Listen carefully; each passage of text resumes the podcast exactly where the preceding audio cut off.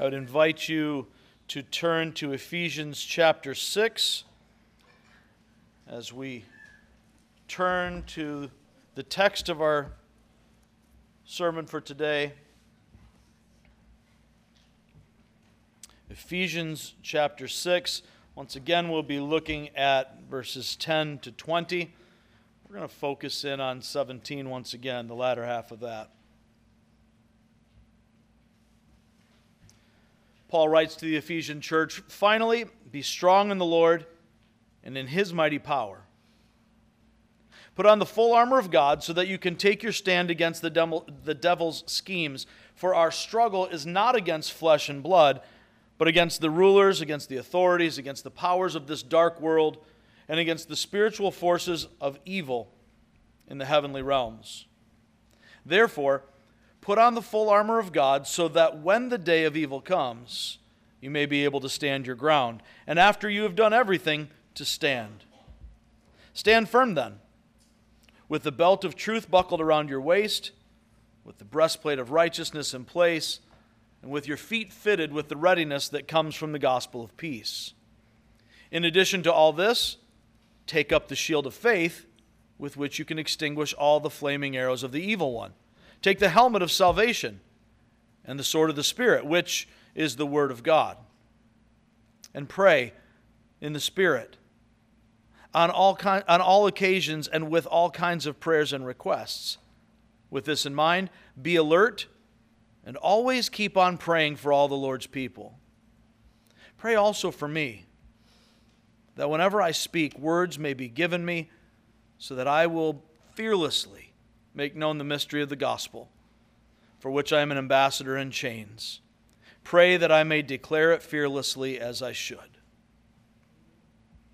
May God add his blessing to the reading of his word. Father, as we open your word today, we seek you. Lord, not, not just your blessing, we want to know you, we want to see you. We want to understand your will, your character, your heart.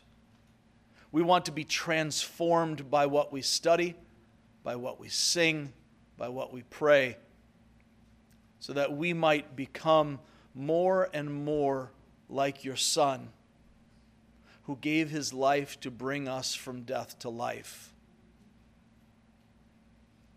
So we invite you, Father, to speak, O Lord. Speak through your word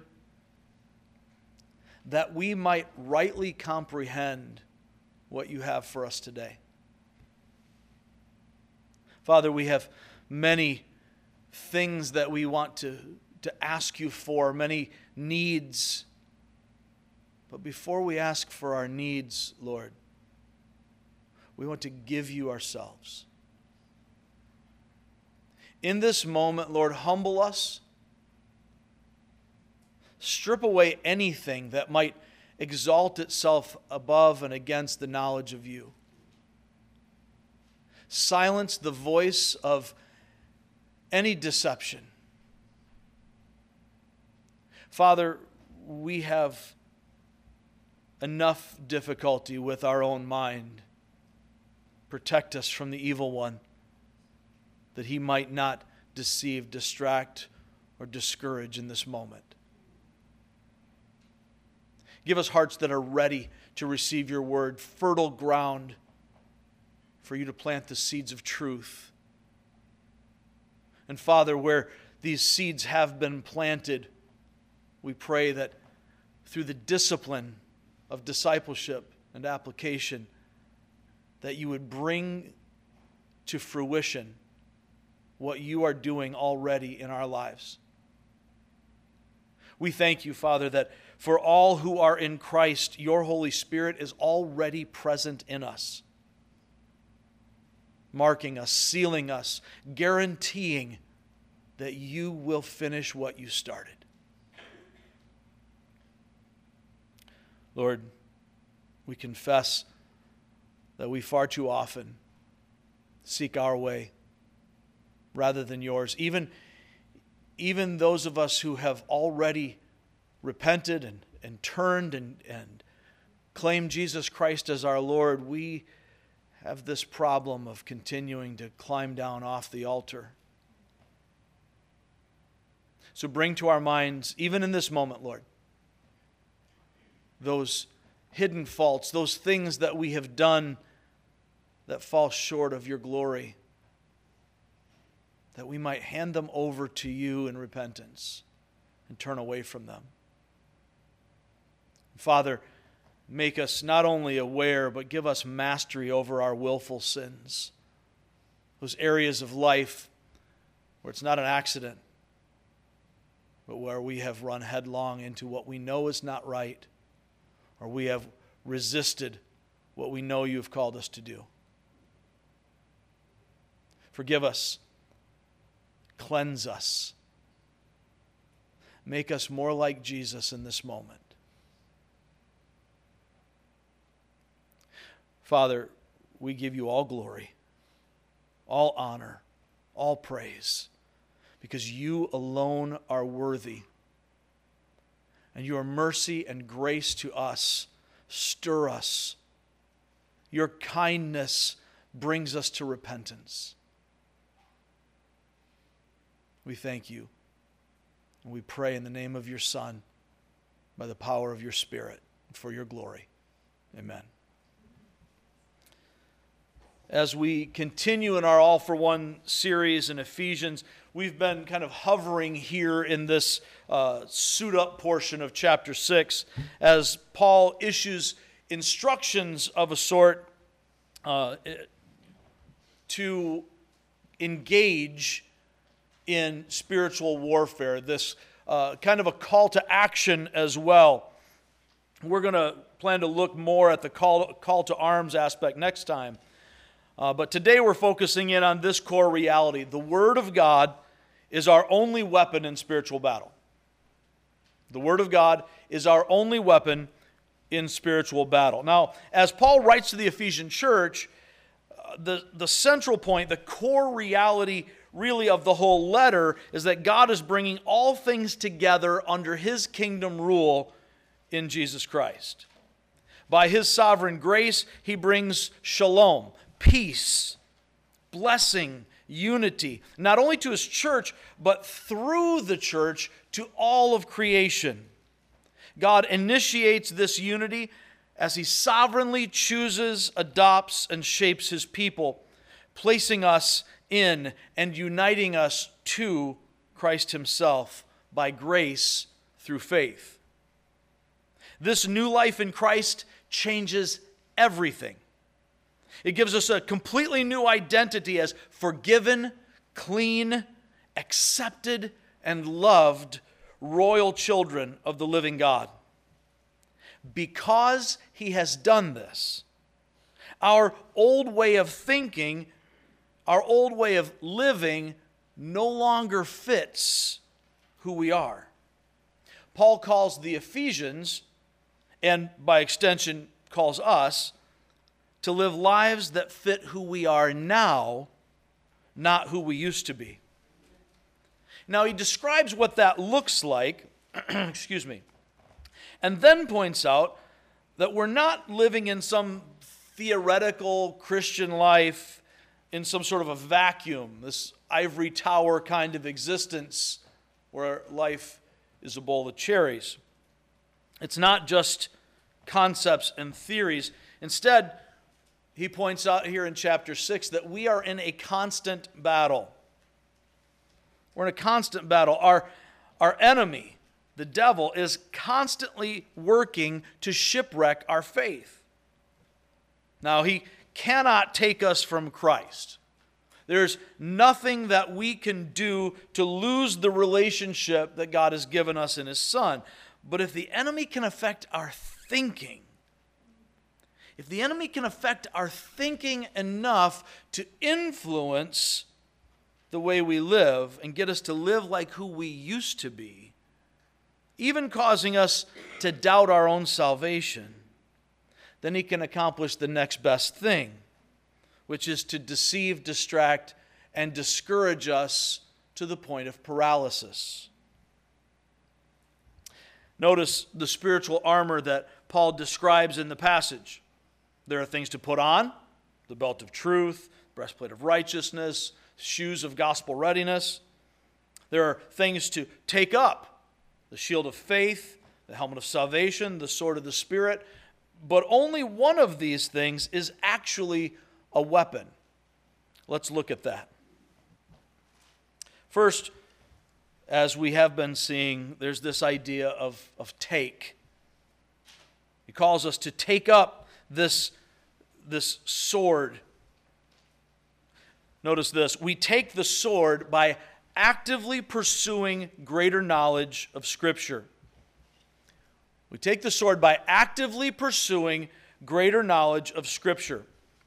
Now, in Acts 17, you don't have to turn there. You're you're sensible people. You can look it up for yourself. In Acts 17, the Berean believers are described as more noble than others because of their diligent study of the Word. They are specifically commended for checking all that Paul taught against the standard of the Holy Scriptures. Now, now understand, the writer of the Scripture, okay, as Luke is writing the story in Acts, Paul is spreading the gospel the greatest evangelist other than Jesus Christ himself who ever lived. And he's planting churches and he's establishing elders and he's, he's bringing people to Christ. And the Bereans are not commended for just accepting it, just taking Paul at his word. They're commended for going to the scriptures and saying, okay, here's what Paul says. How does that match what we know the Word of God says. I want to challenge us, I want to challenge you to do that faithfully with everyone that you listen to, everyone that you engage with, whether books or podcasts or the sermons from this pulpit. You don't need human opinion, you need God's Word. I need God's Word. And so, if at any point you ever hear anything that doesn't sound like it matches up, you need to check it against the standard. What's the standard? God's Word. Go to the scriptures, go to the Bible. To that end, if you don't have a Bible of your own, or if you don't have a Bible that you can easily read and understand, we have some paperback copies at both doors. Please take one. If you have a friend that needs one, please take one. Take as many as you need, we'll get more because you need God's word in your hand. That's the standard. When, when the Bereans are commended, it's not for just having faith and just believing, as we so often portray Christian faith. We, we act like it's some blind leap but that is the opposite of Christian faith. Christian faith is a thinking faith, a reasoning faith that sees the evidence that God has given us in His own history, in His own nature, and in His own revealed word. And then saying, Yes, there is a reason that I can trust this. That's Christian faith. We take the sword by actively pursuing greater knowledge of Scripture. Notice also, submission to the authority of expository preaching is central to growing in the Word. Submission to the authority of expository preaching is central to growing in the Word. Real quickly, let's turn to the book of Acts. If you're in Ephesians, you're going back to the left. Acts is a relatively long book for the New Testament, so you should be able to find it fairly quickly. Go toward the beginning of the book of Acts to chapter 2.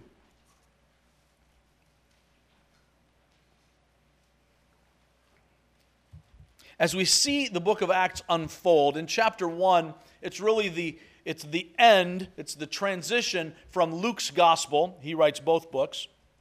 From Luke's gospel, as Christ has risen from the grave, now in chapter 1 of the book of Acts, he ascends to heaven and says, Hang on, the Holy Spirit's going to be here, going to fill you, and when this happens, you'll receive power from on high, and you'll be my witnesses. So they hang out. Chapter 2 Holy Spirit comes on them. in a way that has never before or since happened.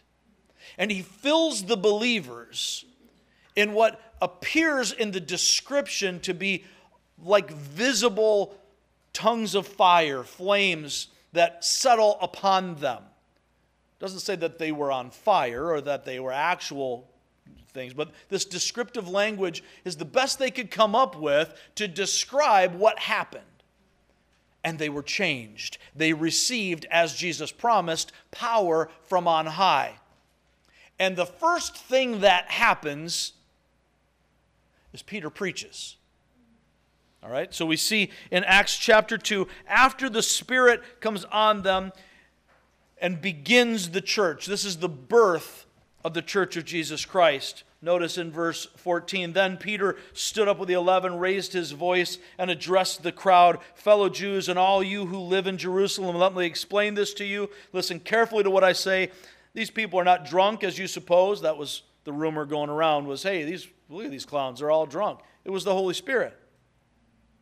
They're not drunk as you suppose. It's only nine in the morning. No, this is what was spoken by the prophet Joel. In the last days, God says, I will pour out my spirit on all people. Your sons and daughters will prophesy. Your young men will see visions. Your old men will dream dreams. Even on my servants, both men and women, I will pour out my spirit in those days, and they will prophesy. I will show wonders in the heavens above and signs on the earth below blood and fire and billows of smoke. The sun will be turned to darkness and the moon to blood before the coming of the great and glorious day of the Lord. And everyone who calls on the name of the Lord will be saved. Peter, immediately after being filled with the Holy Spirit, preaches, but he doesn't preach his opinion. What does he do? He uses the Word of God to explain the moment and he uses the moment to clarify the Word of God. The point that he is making is the point that Joel is making. This is what expository, or if you prefer, expositional preaching is. It's where the point of the sermon is driven by the point of the passage. What does the author intend? And that becomes the preaching point. So when you hear me or anyone else preach a sermon, if it's an expository or expositional sermon, the goal is here's what the word says, here's the text of it. I don't want to make stuff up. I want to preach what the word says to preach. In other words, the text determines the topic. And as God applies that in our lives, in this particular case, to explain this amazing phenomenon, Peter isn't making it up. God is drawing him into the text and through the text into their present moment. So that God, through the Word, by the Spirit, speaks into that moment. Expository preaching is central to the church and submission to the authority of expository preaching is central to growing in the Word. Jump down to verse 42. After Peter preaches this sermon, and he draws together the events that have happened in Jerusalem, connects them with the events laid out in the Old Testament. And they're cut to the heart, and he calls them to repentance. We transition to a picture of what happens in the church in this newly formed church. There's no organization yet, they haven't developed any structures yet. But notice in verse 42 what happens. They, the believers, devoted themselves to the apostles' teaching and to fellowship, to the breaking of bread, that is communion, and to prayer. As they are gathering as a body, becoming a family, becoming one in Christ, their commitment is to the teaching of the apostles, sound doctrine, through expository preaching. Now, why would I say submission to the authority of this is central to growing in the Word? Perhaps you've heard the, the phrase sitting under someone's teaching. If, if you are sitting at the feet of Aristotle to learn logic, you're sitting under his teaching. You are submitting yourself to the authority of the Logos, of the word of that teacher. When we sit under preaching, as you're doing now, it's more than just hearing the preaching, it is submitting myself to that. You're not submitting yourself to the authority of the preacher in as much as you are submitting yourself to the authority of the word preached, and thereby the authority that the preacher wields in their faithfulness to the text. There is no allegiance in real life to me, but to God's word. If I ever, God forbid, get sideways of his word, then I must be disciplined by God and by the body. We must be corrected. God's word matters. Our submission to the authority of God's word brings us into submission to the church authorities as delegated by the Lord through the body. So we do have overseers who lead us, but not of their own authority, only that which is delegated by God through the word. We must always recognize that. Notice in 2 Timothy, you can turn to there if you will past Ephesians to the right. If you get to Revelation, you went too far. 2 Timothy. I'm going to cut this down. There's a bunch of 2 Timothy I'd like to show you. In the interest of time, I'll let you check it out for yourself.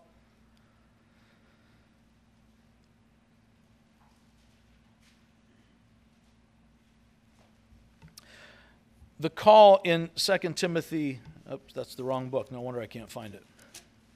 There we go. The call in 2 Timothy is to be strong in the teaching. Picking up with verse, uh, let's jump to, to chapter 3, verse 1. Paul is writing to Timothy, who is actually the pastor at Ephesus. So, as we're reading this letter to the Ephesians, understanding that the letters that Paul writes to Timothy, the first one and the second one, are to the pastor at Ephesus. Now, he's charging him throughout this on how to do his duties as a pastor. Notice what he says in chapter 3, starting with verse 1. But mark this there will be terrible times in the last days. People will be lovers of themselves, lovers of money, boastful, proud, abusive, disobedient to their parents, ungrateful, unholy, without love, unforgiving, slanderous, without self control, brutal, not lovers of the good, treacherous, rash. Conceited, lovers of pleasure rather than lovers of God, having a form of godliness, religion, so to speak, but denying its power. Have nothing to do with them. Sound teaching matters. They're the kind who, who worm their way into homes and gain control over gullible women who are loaded down with sins and are swayed by all kinds of evil desires, always learning but never able to come to a knowledge of the truth. That was even before Google. Just as Jannes and Jambres opposed Moses, so also these teachers oppose the truth. They are men of depraved minds, who, as far as the faith is concerned, are rejected. But they will not get very far because, as in the case of those men, their folly will be clear to everyone. How will it be clear? Through the preaching of the word. Through the preaching of the word. We'll come back to that uh, jump back to verse 14 of chapter 2. Verse 14 of chapter 2, he says, Keep reminding God's people of these things, the truths that he's already beginning in the first chapter and a half. Keep reminding God's people of these things. Warn them before God against quarreling about words. It's of no value, it only ruins those who listen. Do your best to present yourself to God as one approved, a worker who does not need to be ashamed and who correctly handles the word of truth. Truth from God's word. Jump back, excuse me. Jump back to verse 10 of chapter 3 as you're handling God's word and you're dealing with the false teachers of life, which are more abundant now than ever because there are more means to communicate to a broader audience. You, however, Timothy, know all about my teaching, my way of life, my purpose, faith, patience, love, endurance, persecution, sufferings. What kinds of things happened to me at Antioch, Iconium, and Lystra? the persecutions I endured, yet the Lord rescued me from all of them. In fact, everyone who wants to live a godly life in Christ Jesus will be persecuted, while evildoers and impostors will go from bad to, bad to worse, deceiving and being deceived. Now, this is not a very happy picture he's painting here, right? Even in the church, he says this to the Ephesian elders in Acts 20 even from among your own number will come wolves in sheep's clothing we must be able to discern the difference between truth and falsehood. So, work to show yourself approved, that you can rightly handle the Word of God. Because the false ones, they're teaching something that sounds like it, but it isn't. Be ready.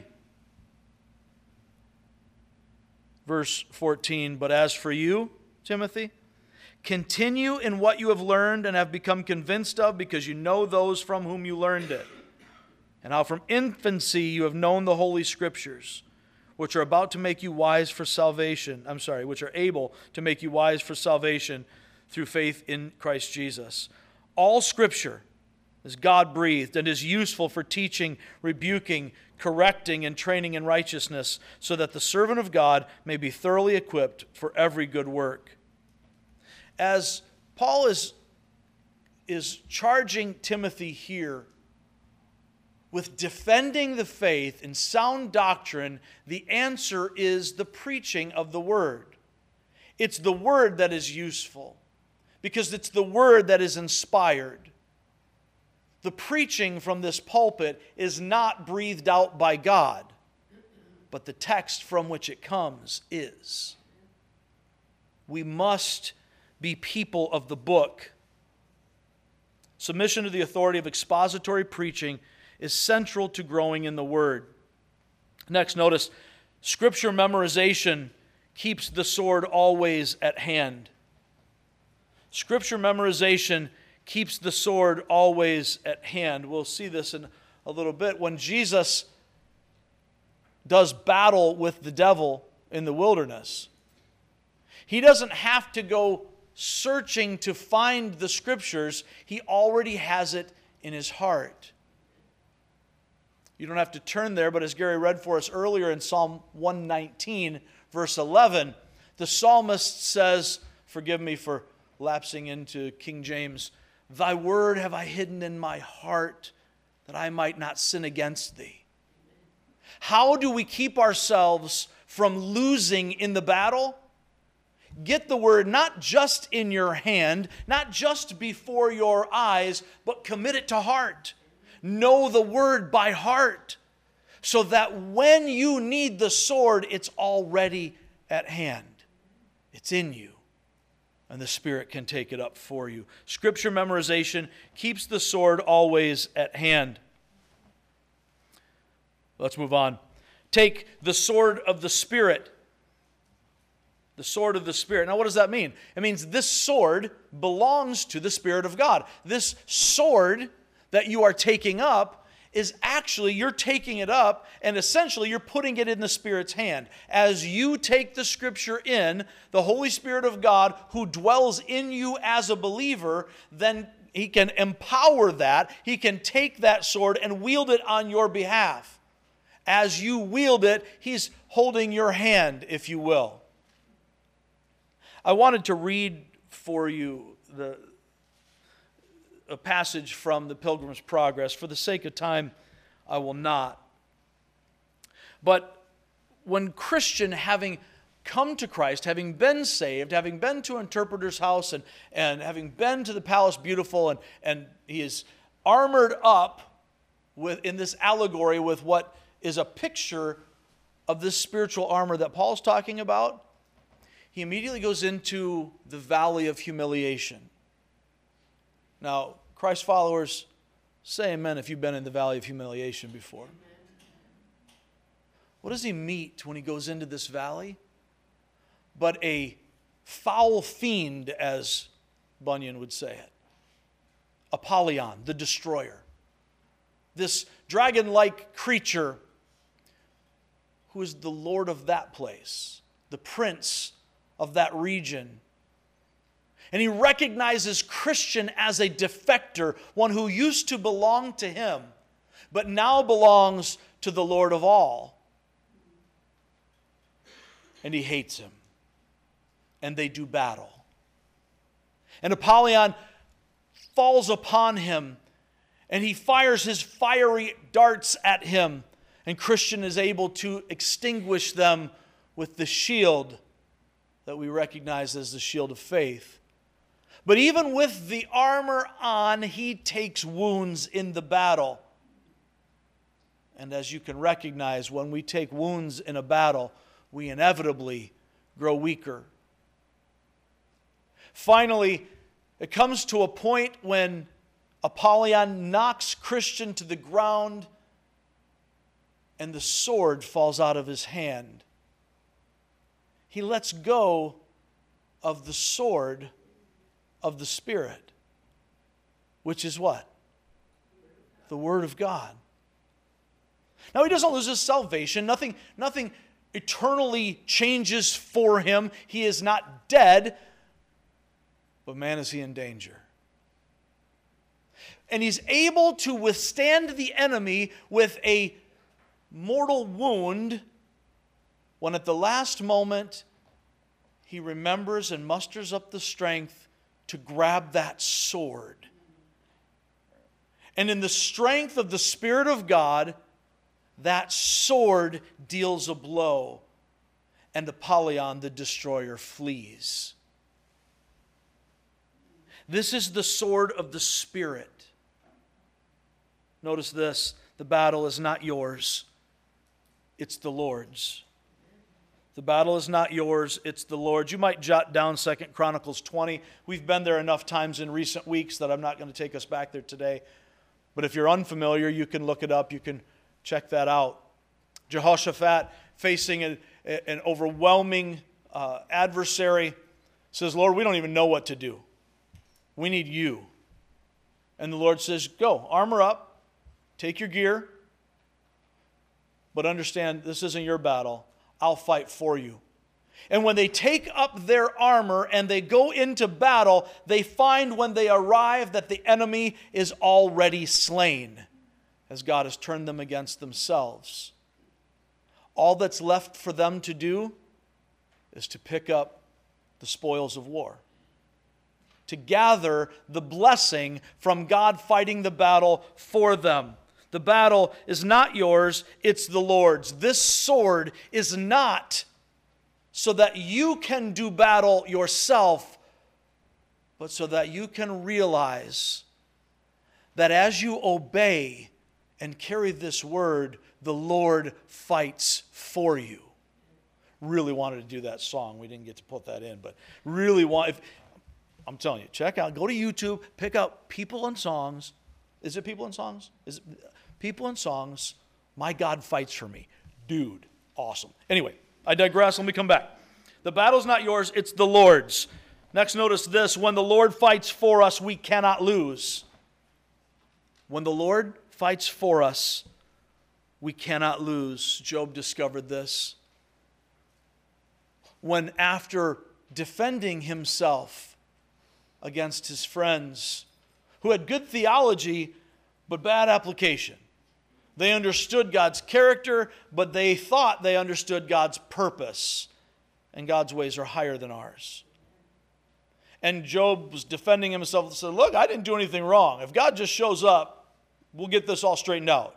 Until God shows up and says, Who are you? Who are you, Job?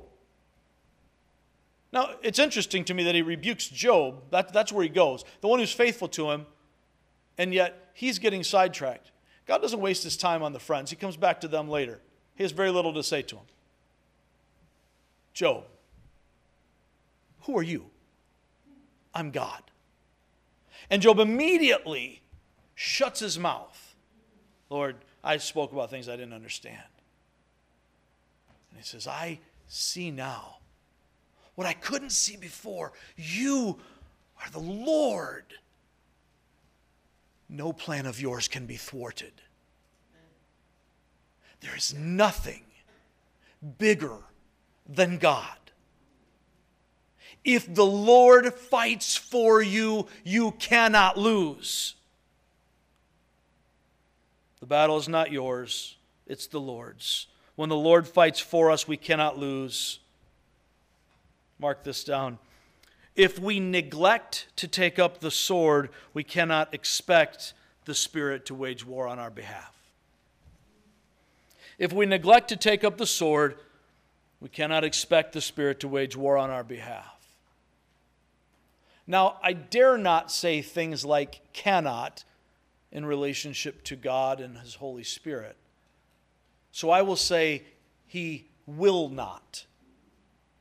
We cannot expect God to do something that God has not promised to do when we have failed to obey what He has commanded us to do.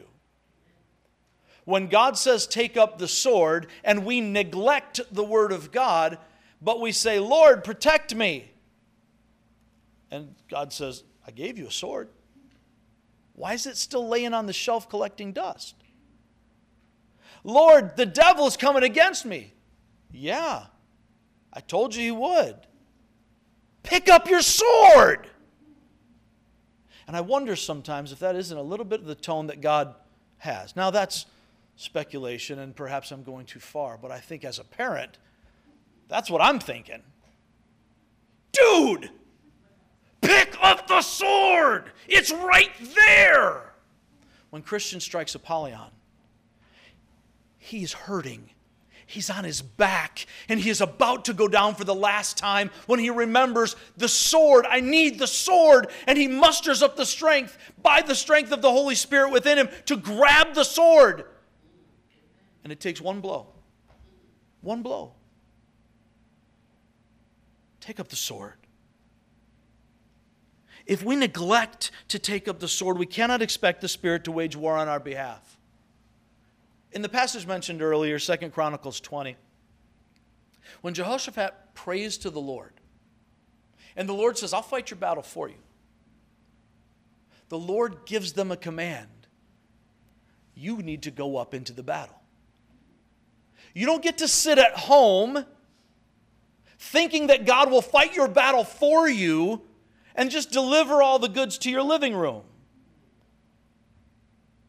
The people of Israel needed to obey, they needed to act on the command of God to take up their arms and go to the battle. And when they arrived, they found out that God had already done what needed to be done.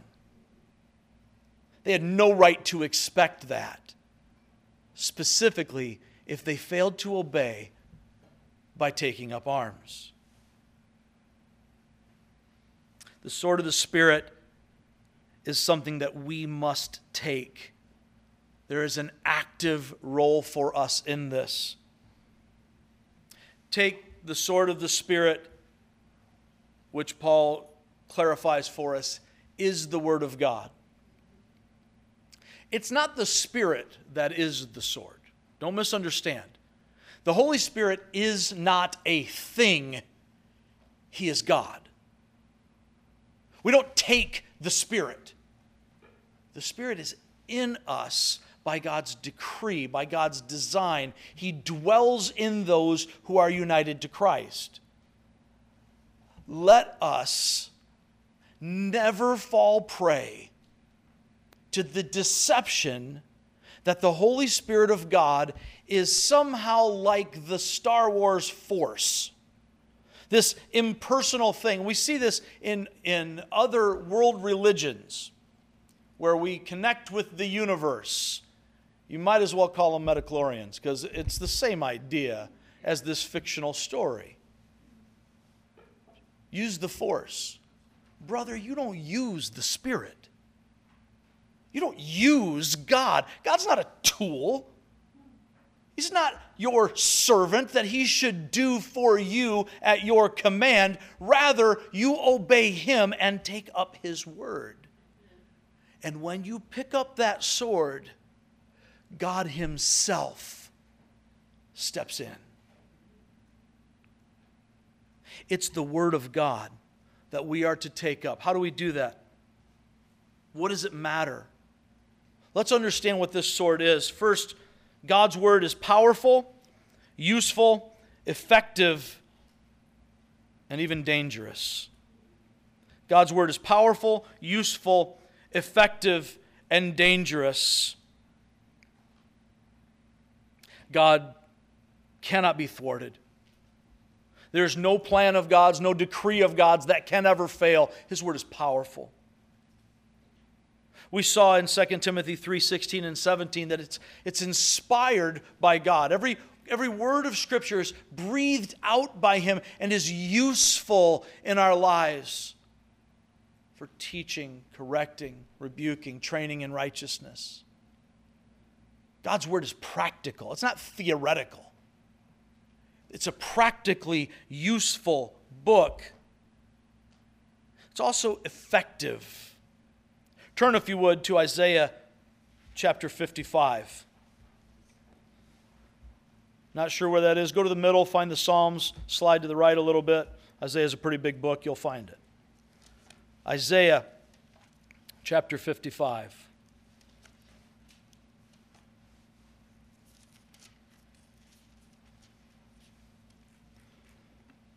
As you're turning, I will sip on my hydrogen dioxide.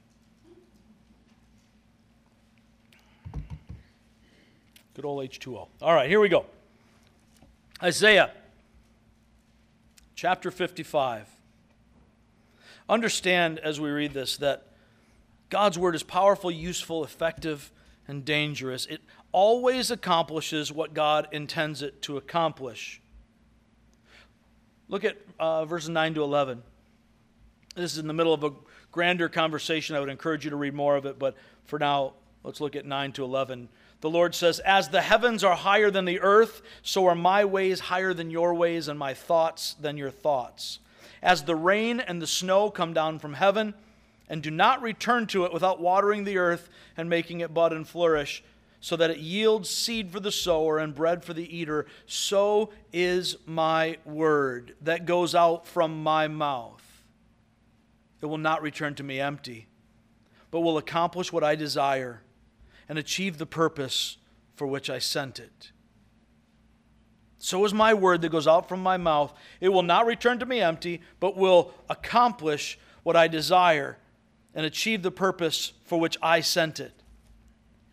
Now, we misapply that verse as we do so many others. It's not that everything that we do for the Lord bears fruit. Some things we do for the Lord do not bear fruit by God's design. That's part of His sovereignty. But His Word always does exactly what He intends.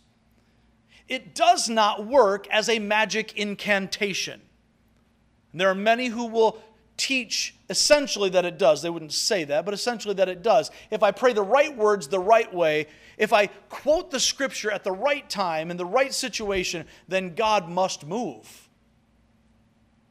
And the Word of God has been infused by us with this notion of magical powers. If I say the name of Jesus, or if I quote this scripture, the demons will flee and riches will fall into my lap. That is, theologically speaking, hogwash. That's blasphemous. God doesn't give us His word so that we can have some magical incantation. This is the revelation of His heart, His nature, His character, His will. by taking God's word into us, what we are doing is transforming ourselves to understand and know God better. It is always about a relationship with Him. The Spirit wields the sword, which is the Word of God, and the Word of God in us does what God intends for it to do. It does not do what I intend for it to do. The Spirit directs the sword.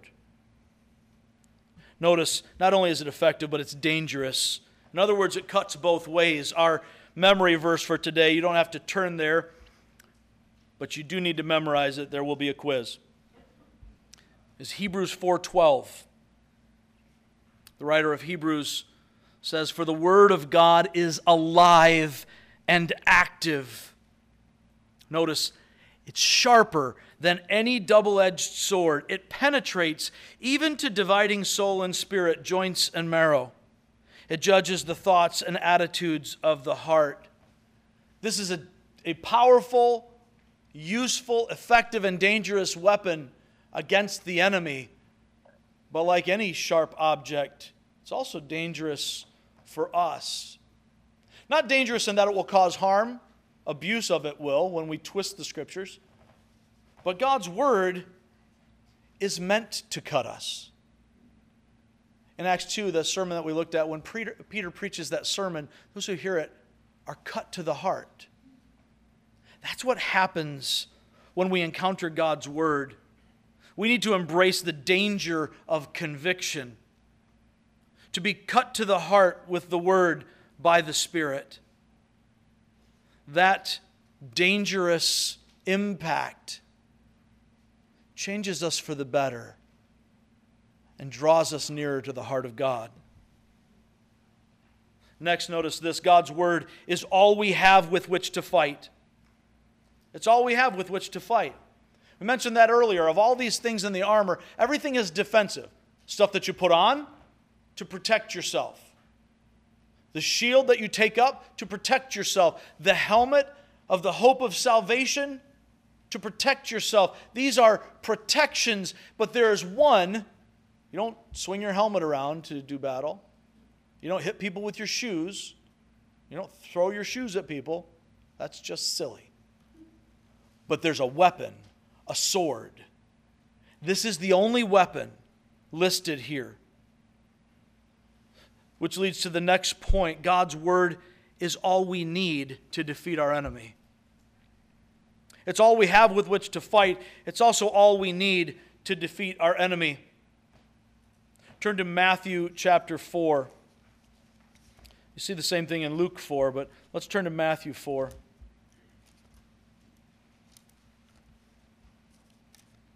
Back to the left of where you are in Ephesians.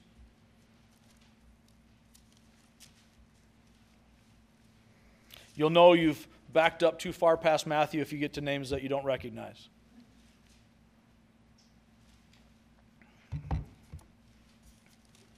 In Matthew chapter 4, Jesus has, has uh, been revealed. He has been he is identified with life in God's will through John's baptism. And then he is immediately taken for a testing.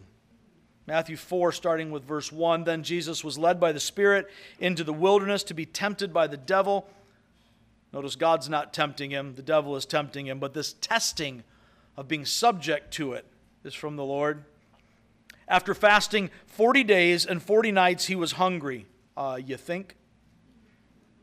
The tempter came to him and said, If you are the Son of God, tell these stones to become bread. The devil is attacking his mind through the weakness of his flesh. You have natural urges, and in this particular moment, you're at a point of weakness, and the devil gets at you. His goal is not for Jesus to be hungry, but for Jesus to be spiritually compromised. And the temptation is simply to meet the urges of the flesh in a way that God has not given for that moment. And Jesus responds with the sword with the Word of God, with Scripture. Jesus answers, It is written, Man shall not live on bread alone, but on every word that comes from the mouth of God. He quotes the Bible at the devil. Then the devil took him to the holy city and had him stand at the highest point of the, of the temple. If you are the Son of God, he said, throw yourself down, for it is written, He will command His angels concerning you, and they will lift you up in their hands, so that you will not strike your foot against a stone. There is a pride element in this temptation. He hurts Jesus' feelings, or he tries to. He questions who he is. He questions his relationship with the Father, causes him, if it were possible, to doubt that he's the Son of God. He does that with us. He tries to get us to doubt that we're children of God, that God's word must not apply to us, that we might not be saved. How can we count on this? Jesus answered him, It's also written, Do not put the Lord your God to the test. Again, Jesus relies on the scripture in this battle. Again, the devil took him to a very high mountain and showed him all the kingdoms of the world and their splendor. All this I will give you, he said, if you'll bow down and worship me. Now, this was going to be Jesus' lot anyway. He's the king. This is adjusting the timeline. We get impatient with God, don't we? We want God to move on our timeline. The devil tempts us in that way very often, and Jesus said to him, Away from me, Satan, for it is written, Worship the Lord your God and serve him only. Three times here, Jesus quotes the scriptures. Three times, the devil has no response, so he tries another angle in quoting the scriptures, we come to the place in verse 11 then the devil left him, and angels came and attended him. This is the power. It's all that we need to defeat the enemy. When we take up the sword, the Word of God, the Spirit wields that sword on our behalf. Our hand may be on it, but He's the one doing the swinging. And the devil cannot stand before the power of God the Spirit of God, wielding the Word of God in the, in the person of God. James 4 7 tells us to resist the devil and he'll flee from us. We resist, as in Bunyan's allegory, specifically and more importantly, as in this scripture we have here. We resist the devil with the Word of God, not with your willpower. Have you taken a look at your willpower lately? You ain't fighting any battles with that. With your smarts, your intellect, your strength, yeah, you're a real match for the evil one. Of course you are. Strong. Not even a chance. But God's word cannot ever fail. When God fights for us, we cannot lose. It's all we have with which to fight, and it's all we need to defeat our enemy. Understand that God's word reveals God's nature and character. God's word reveals God's nature and character.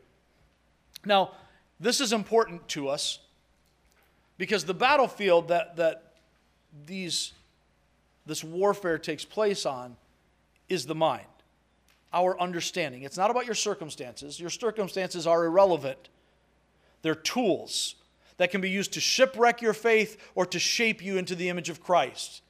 Depending on how you respond to that with the Word of God in your mind, we need to choose our thinking. We do that by understanding who God is, rightly understanding the nature and character of God. That's what God's Word does. This is the heart of Scripture.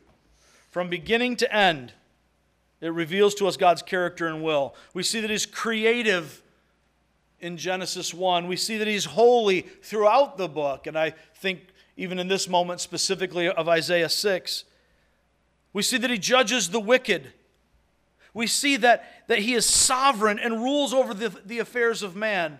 Romans 1 points out that since creation itself displays the invisible qualities of God as creator, so that no one has an excuse for unbelief.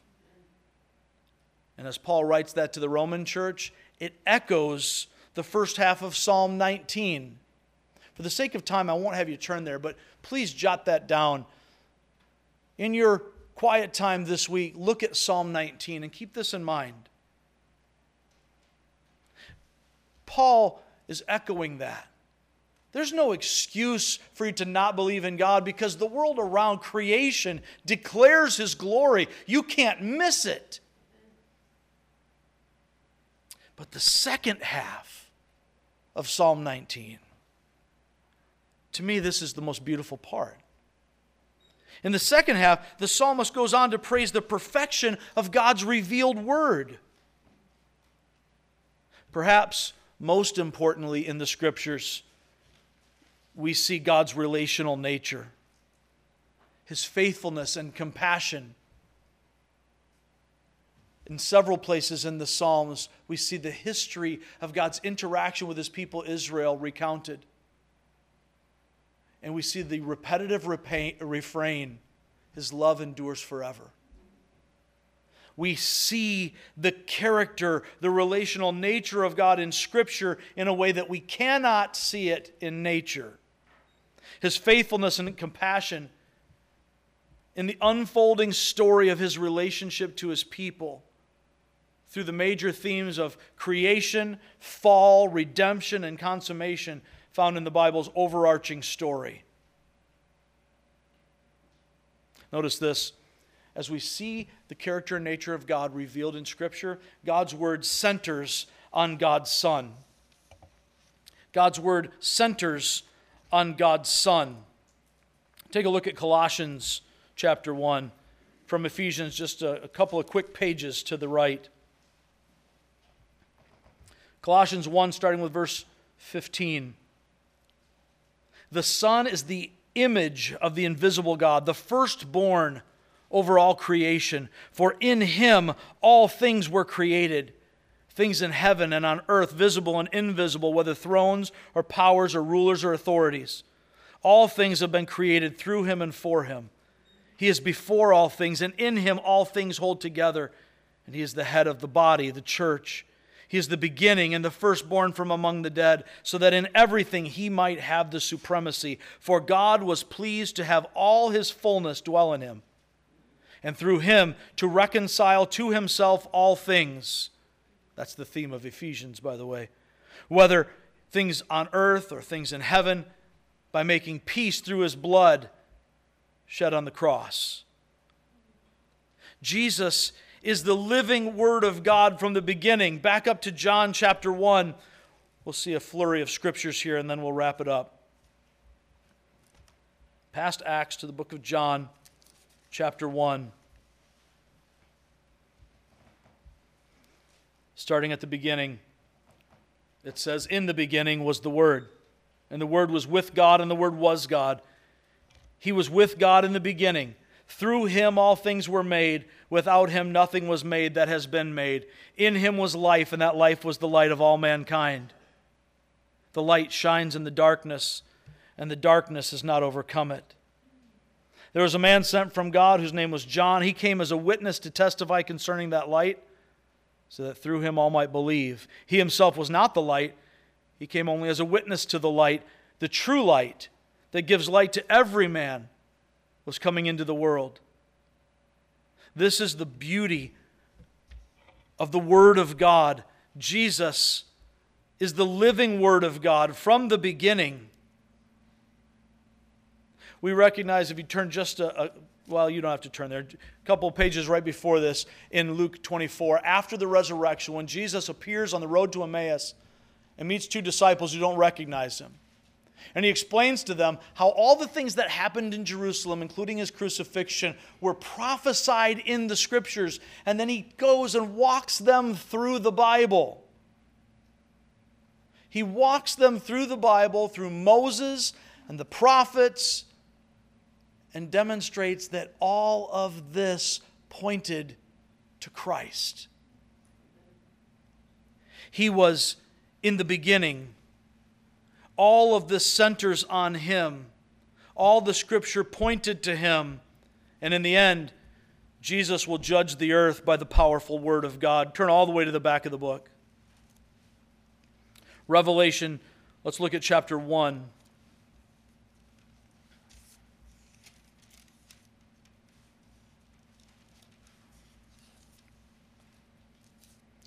Revelation 1, as John is introducing what the Lord is about to reveal to him, and he's writing down for us. Take a look at um, verse 12 through 18. John says, I turned around to see the voice that was speaking to me, and when I turned, I saw seven golden lampstands, and among the lampstands was someone like a son of man dressed in a robe reaching down to his feet and with a golden sash around his chest. The hair on his head was white like wool, as white as snow. And his eyes were like blazing fire. His feet were like bronze glowing in a furnace. And his voice was like the sound of rushing waters. In his right hand he held seven stars. And coming out of his mouth was a sharp, double edged sword. Coming out of his mouth was a sharp, double edged sword. His face was like the sun shining in all its brilliance.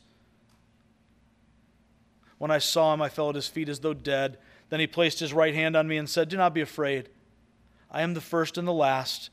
I am the living one. I was dead, and now look, I am alive forever and ever, and I hold the keys of death and Hades. Turn to the end of the book, to chapter 19. Not quite the end, but almost.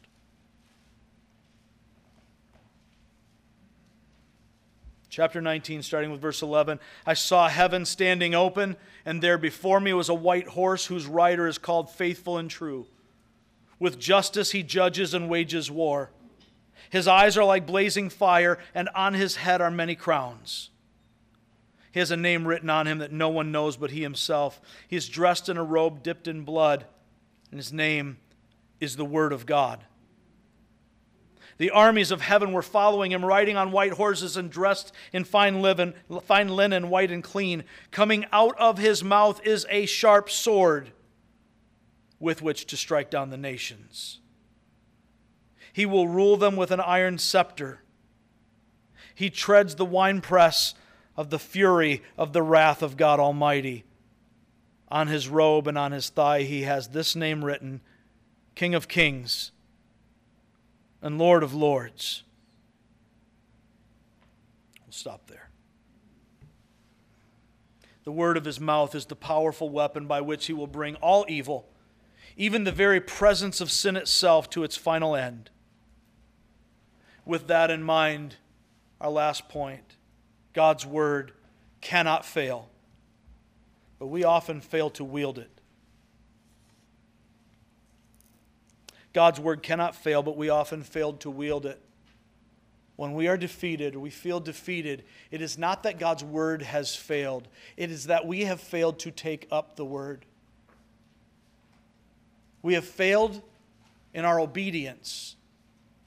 If we neglect to take it up, we dare not expect him to fight our battles. Our core reality the Word of God is our only weapon in spiritual battle. If we will take up this sword of God's Word to wield in battle, God's Holy Spirit within us will actually wield it on our behalf to defeat the enemy of our soul on the battlefield of the mind but we cannot expect Him to wield it for us if we neglect to take hold of it. When we get serious about God's Word, we will begin to live the victorious Christian life through it. Because as we read in Hebrews 4:12, the word of God is alive and active, sharper than any double-edged sword. It penetrates even to dividing soul and spirit, joints and marrow. It judges the thoughts and attitudes of the heart. Let's pray. Father, we are aware of this battle. Help us to be diligent in taking up this weapon that you have given to us. Help us to adjust our minds, to align our thoughts with the truth of your word when our feelings betray us. Lord, remind us that the only weapon we have in our arsenal is your word, and it cannot fail. We pray this in the name of your Son, who is the Word. Amen.